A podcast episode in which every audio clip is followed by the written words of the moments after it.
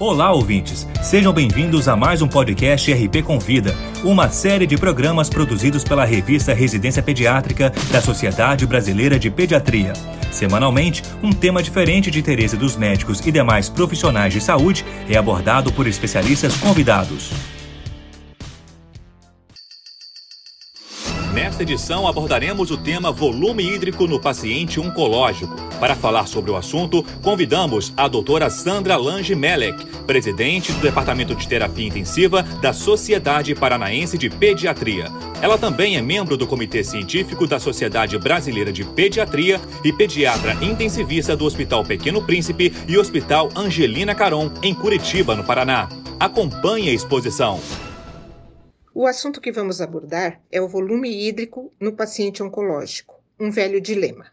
A administração de fluidos deve ser considerada medicamentosa e é uma das prescrições mais importantes em pacientes internados nas unidades de terapia intensiva pediátricas. Uma em cada cinco crianças internadas desenvolvem complicações relacionadas à fluidoterapia endovenosa. Desde a década de 50, temos oferecido um aporte hídrico baseados na regra de Holiday-Seeger, que acaba infundindo soluções hipotônicas que contribuem com uma clínica desfavorável na criança criticamente enferma.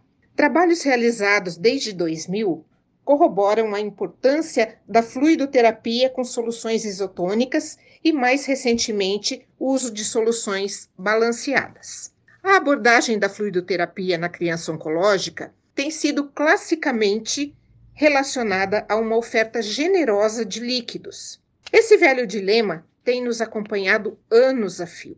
Porém, esses pacientes são frequentemente sobrecarregados, pois são muito mais expostos à hipervolemia por estarem mais sujeitos a situações de sobrecarga hídrica, como por exemplo na sepse, a síndrome inflamatória sistêmica, disfunção, disfunção renal ocasionada muitas vezes por quimioterápicos, disfunções hepáticas pelo mesmo motivo, pacientes que necessitam de ventilação mecânica, infusão de quimioterápicos e drogas vasoativas, pacientes que estão muitas vezes desnutridos, que necessitam um menor aporte hídrico, entre outras situações.